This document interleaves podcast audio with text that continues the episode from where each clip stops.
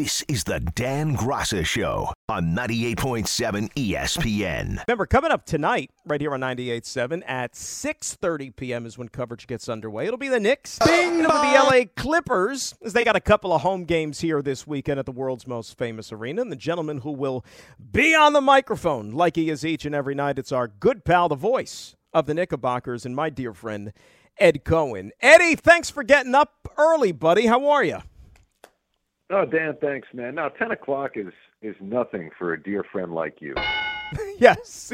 Well, you got to get up earlier. You got to, you know, get the coffee going. You got to, you know, warm up and all that stuff. It's no different than a player. You know, you got to get your pregame in there. So I appreciate it regardless. Let, let, let me ask you this one, because I didn't do the game um, Thursday night, the win over the Miami Heat. From your vantage point in the arena, when Tyler Hero lets that one go in the corner, did it look like it was dropping down? Because to me, it looked like the ball was in the air for about an hour, and I just had a bad feeling the whole time.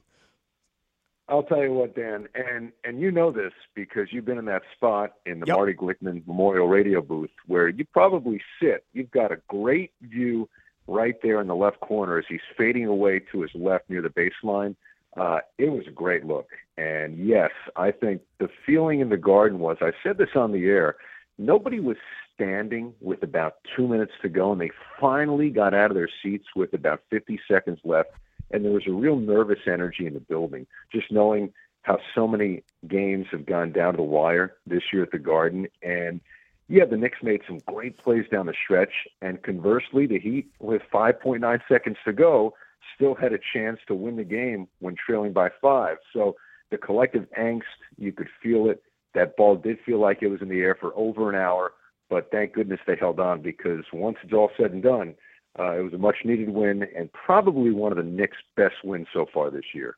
Absolutely. When you consider, you know, without Jalen Brunson, of course, and against a team that's immediately ahead of you in the standings, and you're just trying to make small gains this year, right, and try to improve as much as possible. And that's, you know, we're a couple of weeks away from the All-Star break. So, I mean, technically we're past the halfway point. We're, you know, at least a little further into the second half of the season officially. fifty, what is this, fifty-three games into the season. If you take a step back right now and evaluate what this club has done up until this point, twenty-eight and twenty-five, what, what would you say the synopsis of the season has been in your estimation? Yeah, Dan, I think you have to go back to November, really, and, and into early December, uh, right? And I think if you look at some of the, the sequences throughout this year when things really weren't looking good for the Knicks, you think about that loss to Oklahoma City in November. They give up one forty-five at the Garden. I mean, the Tom Thibodeau coach team giving up one forty-five points in regulation at home seems unheard of. And they go out west. It's a five-game trip. A lot feels like it's on the line as they head west, and they go three and two on that trip. That was a big turning point. Uh, they won eight straight later on, but then they lost five in a row. You know, they won seven of eight. They lost four in a row. So I think it just shows the margin for error still with this roster. Um, it can be slim at times, and yet they play so hard. When they're at their best, it's when they're defending with consistency. And I think if that's the blueprint, yeah, you're going to be in a lot of games more often than not. But I think that's been the big story. It's a resilient group. Uh, they've gotten a lot out of this team. I think Brunson's been the huge X factor. And then you look at the All-Star, and Julius Randle has found a way to adapt and coexist with the best point guard he's played with, with the Knicks. And if you look at his scoring numbers, at least, and his rebounding numbers, they're what they were two years ago when he was most yep. improved. But it's the efficiency, it's the decision-making, and it's the fact that he's been able to balance having other guys around him now and differentiate his game. Uh, that's been one of the big stories of the year, no question. And I th- and you're right. Statistically speaking, there isn't that big of a difference. Maybe the shooting numbers are off a little bit too, you know, from three-point range specifically there. But I, I personally think he's been better than he was two years ago. And, and, you know, maybe because this is the second time and really the season that he is coming off of. Because, I mean, Ed, remember, there were some doubts heading into the summertime, right? After the year that he had last year, you know, the body language wasn't great. And we kind of wondered, you know, what's going to be the end game for him here in this city with this organization, and for him to bounce back like he has this year earned an all-star spot, deservedly so. I think it's a testament to him and really the entire organization. And he gave credit to a lot of people in the organization for really helping him through a tough time last year to getting him back to where he is now, which is one of the best players in the Eastern Conference. Yeah, he had a really good summer, Dan, and he spoke about it the other day in saying that he kind of got away from basketball for a couple of months. I think in hindsight, and it's not something you really talk about in the moment, but in hindsight, last year he just looked a little fatigued, right? He said this year he's in the best shape of his life. Last year wasn't that he was in bad shape, but you're coming off a season in which you've been asked to do so much. You are second-team All N B A. You're playing into June, which is great to say. Normally, yep. you know, they lost in the first round to Atlanta, but the fact is you go from June to October, even for the great players. LeBron James has spoken about this all the time. You know, those finals runs physically take a toll on you, and not to compare the Knicks going out in the first round to making the finals, but the fact is it was a short summer. There was a lot going on. The expectation level was doubled because of the season that he had. And I just think whether it was fatigue, mentally, physically, it didn't lead to the year that he had. And I think to just get away, have a normal off season, really rethink about your role with this team and know that, hey, you don't have to do it by yourself every time down the floor. You've got a great point guard to play with now. You have other parts that you can work with. I think the decision-making has been better. And just that realization that, listen, I have other guys around me. I don't have to do this by myself. It's really led to a remarkable turnaround. We said that two years ago, yeah. but we're saying it again. And the hope is that we don't have to do this every other year, that this can be a place Julius Randle's at every single season. Yeah, and the other thing about a couple of years ago, too, you know, it was the COVID year. You had empty buildings for the most part. So for him to be able to bounce back and do it under normal circumstances, it showed you that it wasn't a fluke and that, of course, the ability and the talent is there. And the Knicks, you know, were benefiting from it there as well. And you mentioned Brunson. I mean, you know, what more can you say? And, you know, there was a lot of talk over the summertime as to whether or not, you know, what he did in Dallas was going to be able to translate here to the big city. And for him to really be able to run a team for the first time in his his N B A career, you know, apart from somebody like Luka Doncic, who he was, you know, sharing the spotlight with to a degree uh, in Dallas there. So for him to deliver like he has this year, and look, there are only so many spots to go around. He was very deserving of an all-star recognition. It didn't quite happen for him, but my goodness, has he been everything and, and more than what this team could have hoped for as far as trying to find a point guard, which has been a long time coming, my friend. No doubt. I mean, think about the decades of looking for the right guy, Dan, and thinking that the Knicks had that guy and realizing, you know, maybe this isn't the right fit. But to your point, I mean, you go back to the playoffs last year, and look, Jalen Brunson, the Mavericks had multiple opportunities to bring him back and try to find the right deal for him. And there was that hesitancy, if you will. Uh, is he the right guy next to Luka Doncic? We don't think he's the lead guy, obviously, because we have one of the top players in the N B A. And it's amazing how in a three-game stretch in that first-round series against Utah, you can play that well and basically earn a contract and solidify your standing somewhere else. Uh, but even with that, there were still some questions. You're putting the ball in the guy's hands and saying, we're going to use you in ways you have not been used yet in your N B A career. And I think the Knicks knew what they had, but if anyone said we knew it would be this way for the first fifty-three games of the season, he'd be this good, uh, I don't know if you'd necessarily have gotten that answer in September, October. Um, he's been special to watch. I mean, he just figures ways to impact games, especially late. And, you know, it's hard to kind of analyze leadership because you don't really know. But just being around the team, Dan, you see the way he interacts with people. He understands kind of the pull that he has within the group and the people around the team, that he's someone who people do look to, to kind of be that leader and that guy. And he does it in subtle ways. I don't know if he's a rah-rah guy necessarily, uh, but he is a leader. I think that's for sure. And he's made uh, just a massive impact on the team on the floor. I think in the room, it's it's been a lot of fun to watch so far. I haven't seen anything, by the way, as far as his availability for tonight. Do we know if he's a go today yet or not? I saw questionable, which, questionable which makes sense, still. Given that we'll probably learn a little bit more as we get closer. No doubt about it. We're talking with Ed Cohen, voice of the Knicks, here on ninety-eight point seven. Coverage begins at six thirty tonight. They got the Clippers, and then Philadelphia is in tomorrow night. Um, you look at the schedule here before the All-Star break. Clippers, Philly, and then at Orlando, at Philly, Utah and Brooklyn at home, and at Atlanta. You got a couple of tricky ones in there, but also some winnable ones there as well. You know, this team's in a good spot right now, but you still think that there's still some more meat on the bone. That's how I look at it. And, you know, you got to be realistic about, you know, where they stack up in the conference and the pecking order and that sort of thing. But you still think that there is some room for improvement with this club. And I think going into the break on a high would certainly send this club off on a nice little stretch here over the final, you know, what, twenty-plus games of the season after the All-Star break.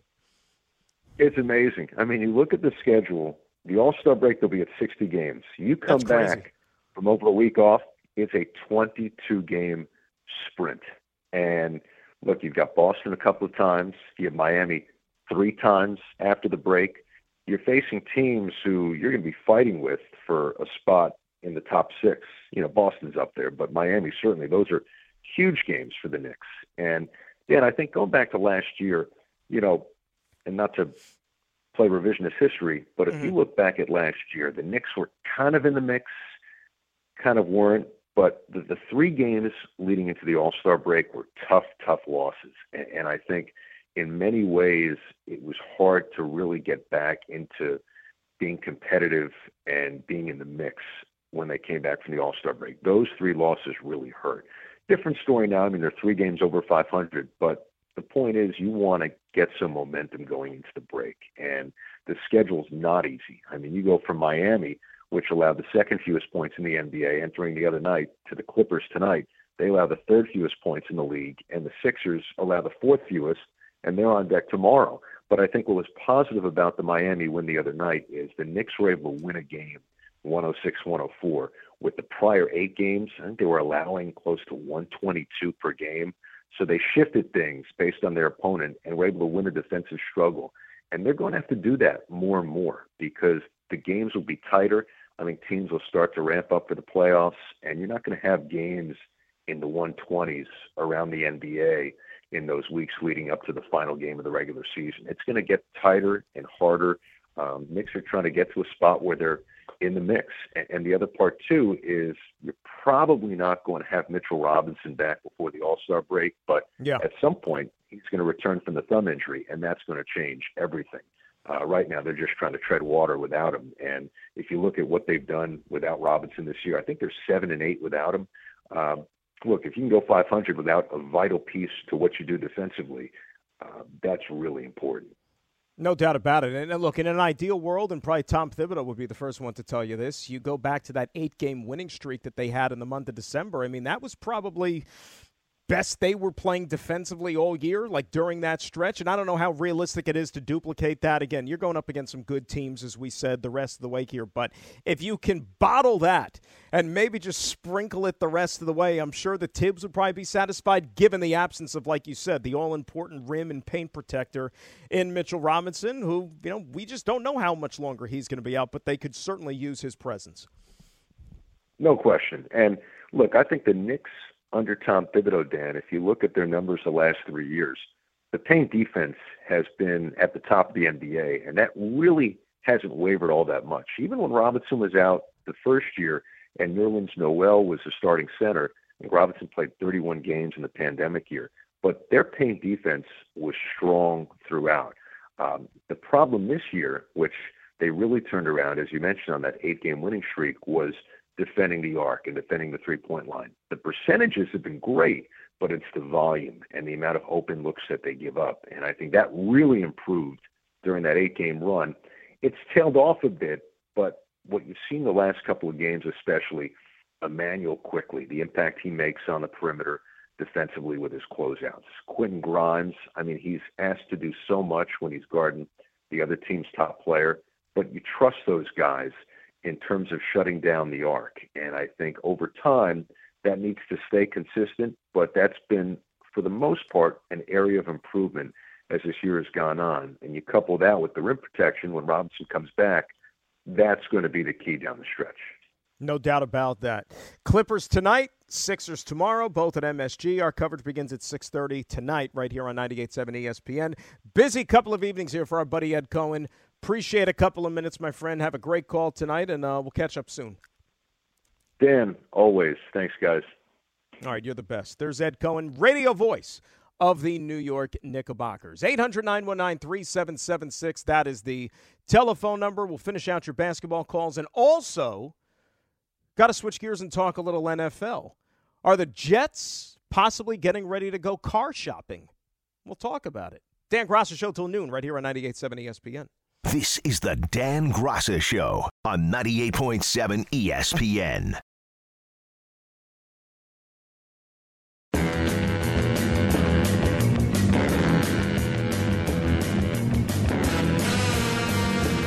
Dan Grosser Show, ninety-eight point seven E S P N.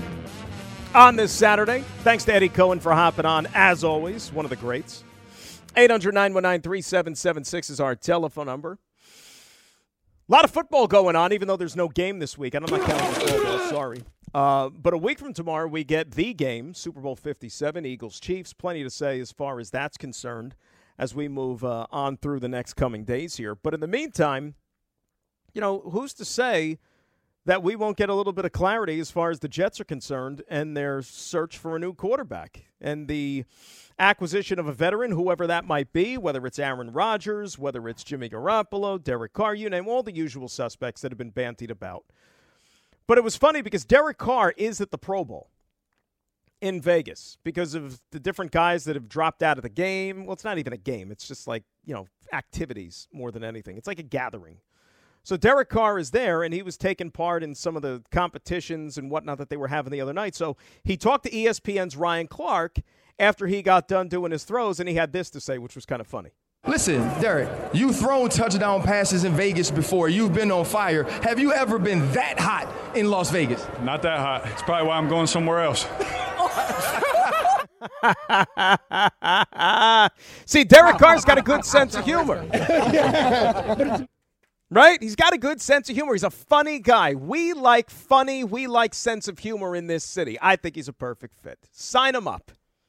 Well, we all know about what it's going to take. I mean, we've discussed it as far as the dollars and cents and the money and that type of thing. February the fifteenth, which is eleven days from now, that is when the Raiders and Derek Carr have to come to some sort of a mutual understanding as to what his future is going to be.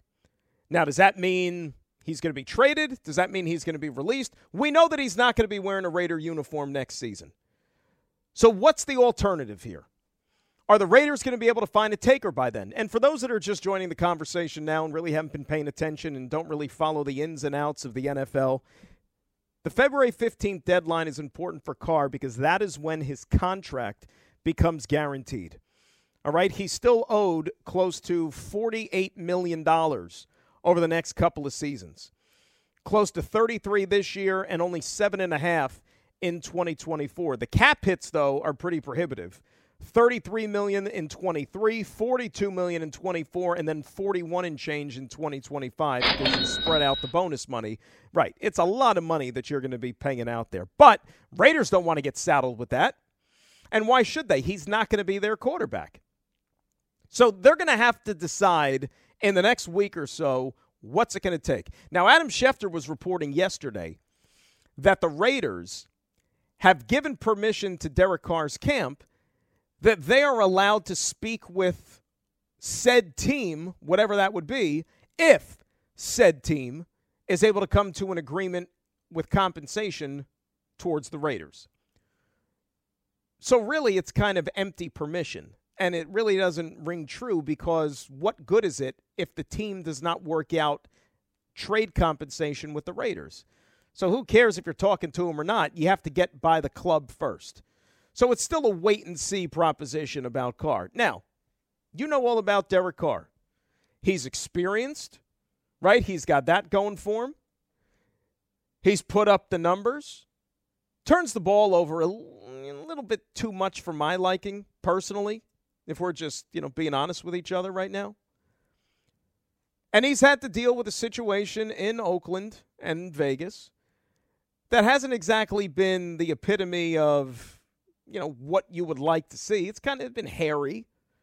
You know, I mean, shoot, they packed up and moved the franchise, which is always going to bring about some sort of contentiousness. And for whatever the reason, you know, things just didn't work out. They didn't see eye to eye, he and Josh McDaniels. And that's a little bit of a red flag. Now, I understand that Josh McDaniels has had a long career in this league, primarily, though, as an offensive coordinator and as a play caller under Bill Belichick. But as a head coach, Josh McDaniels has left a lot to be desired, is he not? You know, his first stint with the Denver Broncos, this past year with the Raiders, he's not exactly headed to the Hall of Fame yet as a head coach. And I know that someone's genius and someone's stock can get inflated for when a lot of years he's working for one of the greatest coaches of all time, and he's getting to call plays for the greatest quarterback of all time, right? I could sit there and do that, and I would be termed the genius. If I was calling plays and I had Tom Brady as the one out there executing them for me. X's and O's, Jimmy's and Joe's, that whole type of debate back and forth. But it does kind of make me inquire about the fact that if Josh McDaniels doesn't want any part of Derek Carr, why is that? Right? Like, doesn't that send some red flags a little bit? If it's not good enough for McDaniels, and look, Derek Carr is not a bad guy. You never hear anything about Derek Carr off the field. So if McDaniels wants to move on and find another quarterback, despite you had one right under your nose, who, by the way, the organization paid a hell of a lot of money to. Did they not? A lot of money to Derek Carr. If you wanted to kick him to the curb in less than one year, well, what does that say about things? Why should we then look at it as, oh, he's the right answer. He's the right fit. Doesn't that kind of just bring about some curiosity? And look, Derek Carr, never been a real good cold-weather quarterback, which hopefully you're not going to play games on days like this where it's four degrees, but it's not exactly seventy-five and sunny in November and December in these parts when you got to play, and so he's going to have to get used to that if you bring him over here. First and foremost, I think that if you're the rest of the league and you can read the tea leaves and know what's going on with his contract situation and that February fifteenth deadline, I don't know why you would give up anything for him, to be quite honest with you. Because when push comes to shove, you know that the Raiders are going to have to cut him loose because they don't want to get tied down to all that money. Now, you also run the risk, though, if you don't work out a trade, that some other team could swoop in there who's desperate and decide we want to get our hands on this guy as much as humanly possible, and we're going to give up anything that the Raiders want. And then you risk losing him there. Okay, that's one. And then you have to kind of make peace with that if you miss your guy. But you have two other options there. Rodgers we've talked about constantly. And Rodgers was having some fun on the golf course this week at Pebble Beach, you know, and kind of told everybody he's not going to San Francisco, which we knew because the Packers said that they're not sending him anywhere in the N F C. And the Nathaniel Hackett situation, you put two and two together and you think that that's going to be the perfect fit because Rodgers spoke so highly of Hackett during their time in Green Bay. But it takes two to tango, and there's a lot that's going to have to go into it there. And then you have Jimmy Garoppolo, of course. And Jimmy Garoppolo is somebody who is just a free agent. It's just going to cost you money. And I know a lot of people throw cold water on Jimmy Garoppolo. Like, oh, you know, well, maybe he's not the best fit. You know, he you know, he does have injuries that work against him. That's true. You know, Garoppolo, it seems like every which way you turn, he's hurt. Just like what happened to him this year, whether it's a freakish injury or not. You know, the guy just can't seem to stay on the field. But you know what Jimmy Garoppolo is? Jimmy Garoppolo's a winner. When the guy plays, more often than not, your team is going to have success. As a starting quarterback, he's forty and seventeen in the regular season, four and two in the playoffs. So forty-four and nineteen as a quarterback in the N F L, as a starter. That's pretty good. If you do some quick math now, he started sixty-three games. He's won seventy percent of his games. Seven out of every ten. If you're a Jet fan, would you sign up for that? Winning seven out of every ten games? I think you would. That's good if you could get it. You know, in a perfect world, if you make the playoffs and go on a deep playoff run, that equates to about twenty games. So would you sign up winning fourteen out of twenty games, including, you know, three postseason games? given where you've been for the last dozen years, yeah, I think that's pretty good too. And you get to hang on to all your draft choices. Just free agent. Just money. We're just going to find cap space for him. We got to find cap space for anybody. Some more than others.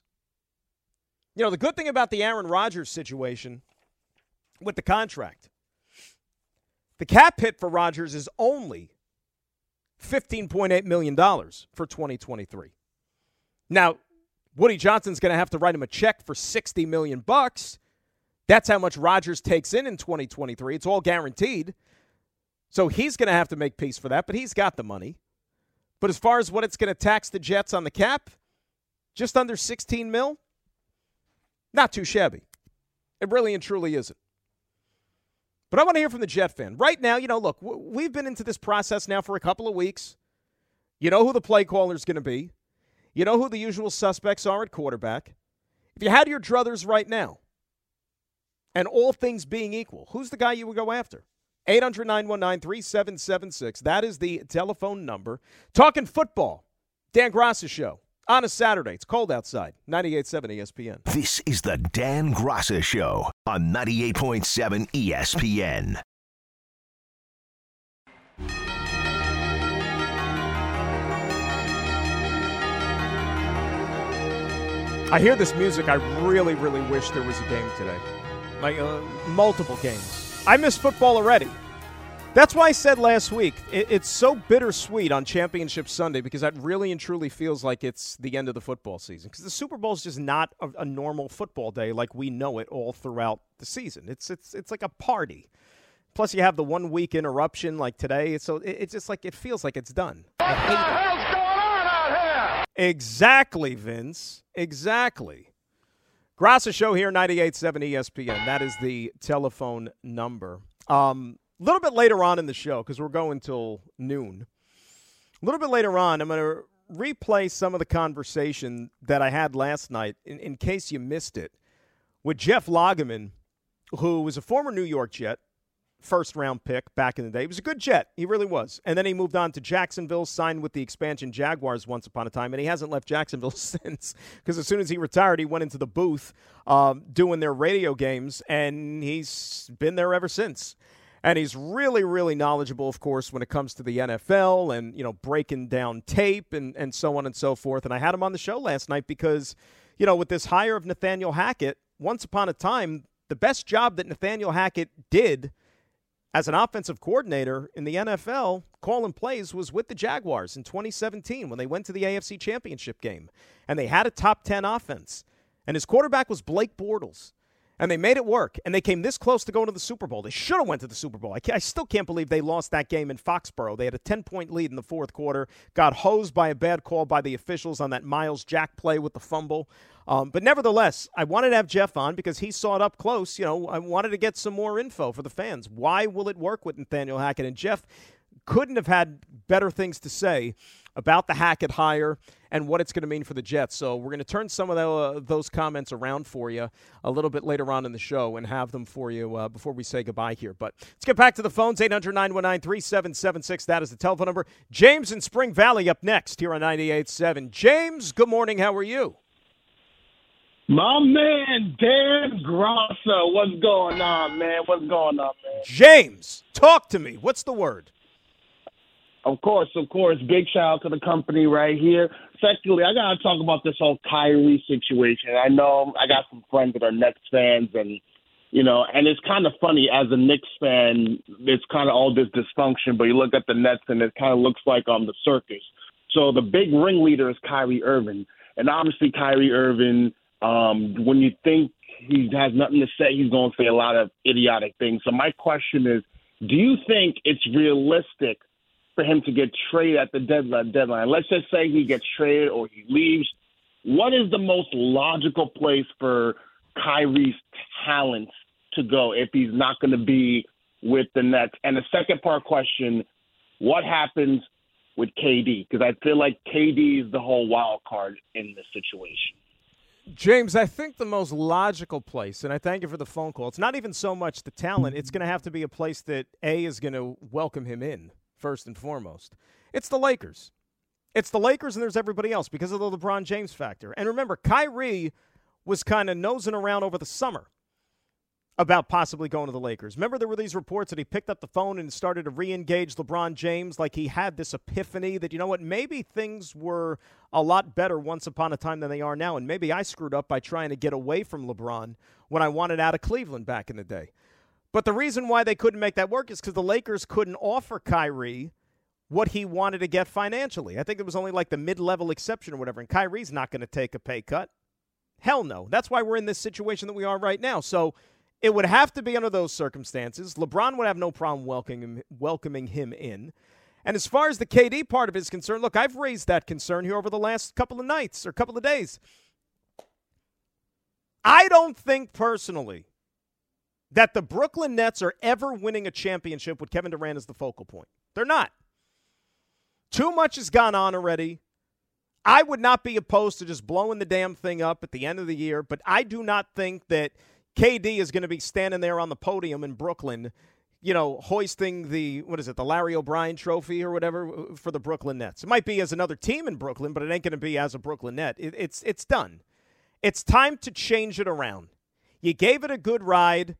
It didn't work out the way you wanted to. I know that there was some bad luck and some weird circumstances and all those other things, but you know what? Enough is enough. It's like if you owned a house and you're or an apartment or whatever and you moved in and you've lived there for five years, which is as long as, you know, the Nets have been together with this group, and, and just things that are out of your control, right? Like let's say there was like a natural disaster or something. You know, the electricity kept going out. You had the leaky roof. Just every, you know, you had noisy neighbors, whatever it was. Things that might have been out of your control, but there comes to a point where you say to yourself, we just got to get the hell out of here and we got to move. That's what it's like for the Nets right now. I don't care how comfortable one of the rooms might be or how great of a view one of them might have, just like Kevin Durant. I don't care how great of a player he is and all that. It's sometimes it's just not worth it. The juice ain't worth the squeeze, and I think that that's what's happening with Brooklyn. I would cut bait and move on at the end of the year. Blow it up. Because Kevin Durant's going to be the guy that is going to, if you do move on from him, he's the guy that's going to get you enough in return to be able to kickstart this rebuild. And you have to maximize it. Steve in New Jersey's up next here on ninety-eight point seven. Stevie, good morning. What's up? What's up, my man? All right. So on the Jets quarterback topic, I think it's a no-brainer. You got to go for Derek Carr. And I'll tell you why. So I'm looking mm-hmm. at personal stats right now. So if we look at personal stats, his stats are through the roof. I mean, in nine seasons, he's thrown for almost thirty-six thousand yards, two hundred seventeen touchdowns, and ninety-nine picks. Okay? Now, if you look at wins and losses, of course he hasn't been a winner. Okay? He's had eight head coaches, well, seven head coaches, one interim coach last year, in nine seasons. Okay? He's missed one game in nine seasons. Okay? And that was the year he was almost M V P. Well, he had the broken leg, okay. Yeah. Right, the end of the year. Right on Christmas Eve, yeah. Uh-huh. And, he, and he had a great year. He yeah. could have won M V P that year. Yeah.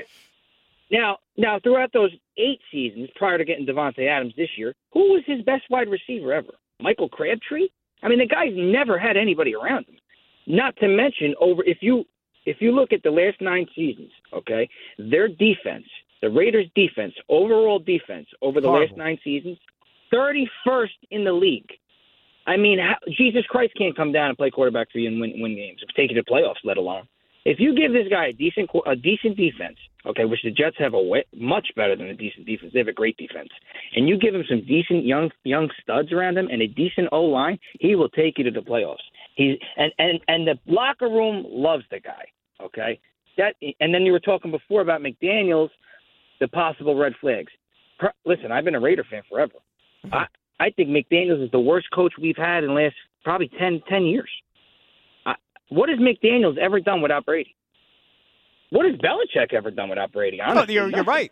Steve, Steve, I'm, I'm with you. Belichick I am. Six. Steve, you and I are speaking the same language about Josh McDaniels, and I thank you for the phone call. And, and look, McDaniels had all these offers. Remember, he had that weasel move that he pulled with Indianapolis where he took the job and then woke up the next day, yeah, you know, sorry, I'm going back to New England, and, and pulled out of Indianapolis. Because he's smart enough to realize, hey, the longer I stick around New England, which is a, a, a winning program, I'm working under the arguably the greatest coach of all time, I'm calling plays for the best quarterback of all time, anybody's going to look like a genius. And his stock just kept going higher and higher and higher and higher to where he was able to pick and choose the spot that he wanted to land up on, and, you know, he chose Las Vegas for whatever reason, and he chose the Raiders. But there's just something off there, something off. Now, by the way, everything that Steve was saying about Derek Carr, about how great he is in the locker room and how much his teammates like him and that sort of thing, and I'm not disputing that. I'm not. And there's some truth there. I could say the same thing about Jimmy Garoppolo. I can. I've had guys tell me. Guys who shared the huddle with Jimmy Garoppolo. Some of the terms that they've used to describe him: leader, accountable. And you know what they all attribute that to? Time that he spent in New England with Tom Brady at the beginning of his career. He learned all that stuff from watching Tom. So I've had multiple players swear up and down about what it would be like if Jimmy Garoppolo was the quarterback. Now, players are not always right, and I think that circumstances and right place, right time, that plays into it as well. But if you're going to use character traits and all those things about Derek Carr to pump up him being a quarterback candidate or the right candidate for the Jets, I think you could say the same thing about Garoppolo too. We'll keep this conversation going, eight hundred, nine one nine, three seven seven six. Grosser Show till noon, ninety-eight point seven E S P N. This is the Dan Grosser Show on ninety-eight point seven E S P N. Dan Grosser Show. We're taking it right up until noon. Bing right here on ninety-eight point seven E S P N. Hey, shout out to all my Rutgers peeps who are headed to M S G right now, whether you're on the train, whether you're in the car, whether you're braving the elements. I wish I could be there. Scarlet Knights. There you go. Pump it. Scarlet Knights, the Fighting Pikels, taking on Tom Izzo, Michigan State. I really wanted to go so bad. I didn't know the game was this early. I thought it was like a little bit later on in the afternoon, or else I would have been there, but noon tip-off, I get it, because the Knicks are playing there tonight, so they got to get everybody out there. But this is a big game. I don't like the fact that the Big Ten took a home game away from us, like from, you know, being at the rack and putting it in Madison Square Garden, which to me, you know, say what you want, but it's, you know, doesn't have the same environment that the rack does. But nevertheless, got to get some revenge. Lost to Sparty earlier this year in East Lansing. Got to go beat them today. They're wearing the nice throwbacks that I already see posted, which is cool. So go Knights.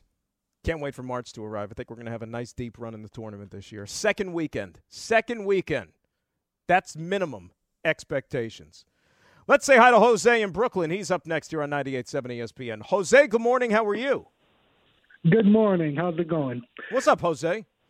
Uh, well, I wanted to talk about, you know, the Jets quarterback situation. You know, I think, you know, with all the options that they have, you know, just to get all of them out the way, I think, you know, you have you put out feelers for Rodgers, but I'm not interested in the drama games if he plays those. And, you know, when you have Carr and Garoppolo, I think those are two very good, you know, choices. I call them one and one A in my book. Um, mm-hmm. I'm leaning towards Carr because I think his at his floor, at worst, he could be Kirk Cousins, or at best, he could be, you know, what Matthew Stafford did with the Rams, um, because of the fact that the Raiders were just such a bad organization for him, and he was really, you know, a mainstay that kind of kept them relevant re- relevant with at least two playoff runs where he couldn't finish the first one because it, he got injured towards the end.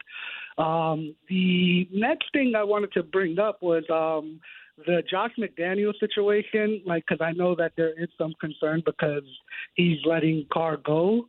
But, mm-hmm. you know, he also got rid of Jay Cutler and drafted Tim Tebow, and that wasn't, you know, a good move for the Broncos long term. And he was pretty much out within the Broncos where they had to get John Elway to pretty much fix the situation. And that's, you know, that re- so I'm not really concerned with why McDaniels wanted to let Carr go, especially when you hear the situation was really more about money. They they they wanted to pretty much not pay him. But the thing about it, though, Jose, and I hear what you're saying, and I thank you for the phone call. Here's the thing, though, with Josh McDaniels. He had his choice. He could have gone anywhere. And you wonder why he would have picked a place. Now, look, when he took the job, you thought that you already had a quarterback solution in-house with Carr. Remember, he was under contract. He was in no danger of going anywhere. And you thought that this was a guy that you could potentially win with. Remember, they had gone to the postseason, even under their um, interim coach in Rich Bisaccia a couple of years ago. So he was operating at a position of strength. They swing the move to, you know, why would they then go and get a guy like Devontae Adams and make the big, bold move and pay him what he wanted if part of the reason was not to reunite him with his college quarterback and Derek Carr, right? You thought that these two were going to be the tandem for the Raiders for years to come. I just, you know what it is? I just don't trust McDaniels necessarily.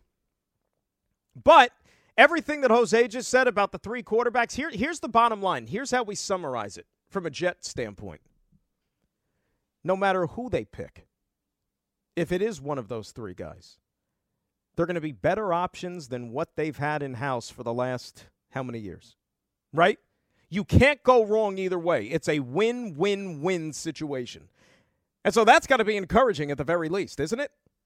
John in Long Island's up next here on ninety-eight point seven E S P N. Johnny, good morning. How are you? Good. How are you?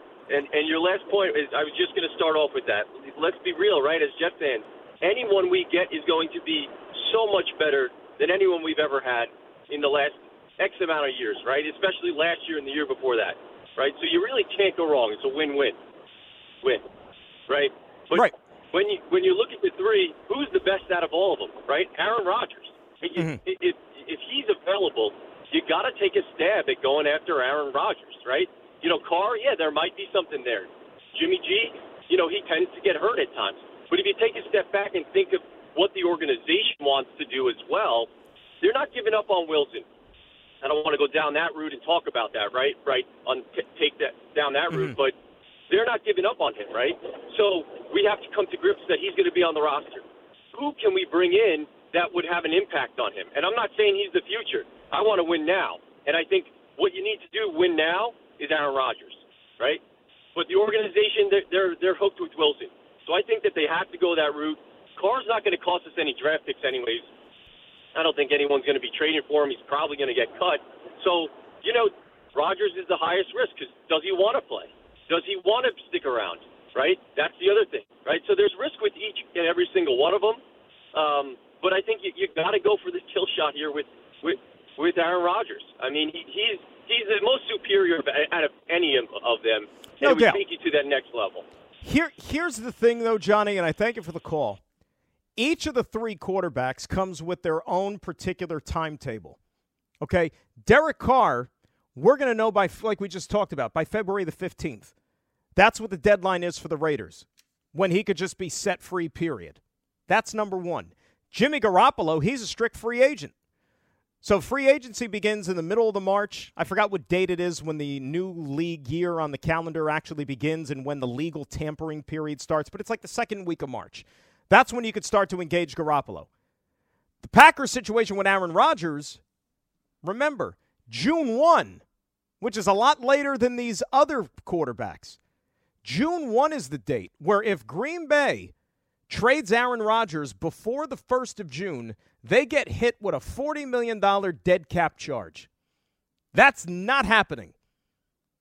So that's the other component to this Rodgers thing. Yes, absolutely. Like John said, if you had your druthers out of the three and he didn't factor in money and contract and all the other garbage that comes along with making a choice, just in terms of pure football and pure quarterback play, of course Rodgers would be the guy. He's the pick. But that June first is also tricky. And we know so some, some things happen in the league to where, you know, agreements are made behind closed doors, handshakes under the table, that sort of thing, to where maybe it ain't going to become official, official, official till after June first. But guess what? If you are trading for Aaron Rodgers, and even if something is worked out but it just can't go down till June first, well, that means Aaron Rodgers ain't going to be a part of the team, ain't going to be a part of the organization, ain't going to be a part of O T As or any of that stuff until way into the summer period. Hell, he might even miss minicamp. I mean, he'll be there for training camp, but the whole offseason program, he ain't going to be a part of it. And you could say, well, Rodgers, you know, he's he's he knows Nathaniel Hackett. He's going to know the offense. He's going to know all these things. Well, yeah, that's true. But if you really want to go all in and you really want to make this thing work, don't you at the very least kind of want somebody who's going to be engaged with his teammates and build that chemistry? Because showing up in July for training camp, that might not be enough time. There's a lot of youth on this roster. There's a lot of youth on the offensive side of the ball that's going to be playing with the quarterback. We went down that whole road with Brett Favre once before. It didn't quite work out. It did for a little bit of the season, but then things kind of crashed and burned late. Pros and cons to all this stuff. Joe Douglas and company have some choices. eight hundred, nine one nine, three seven seven six. When we come back, we'll keep this conversation going. As I said, I had Jeff Lagerman on last night, Jaguars radio analyst. Knows all about Nathaniel Hackett. Saw him up close when he had his best season as a coordinator, taking the Jags to the A F C Championship game.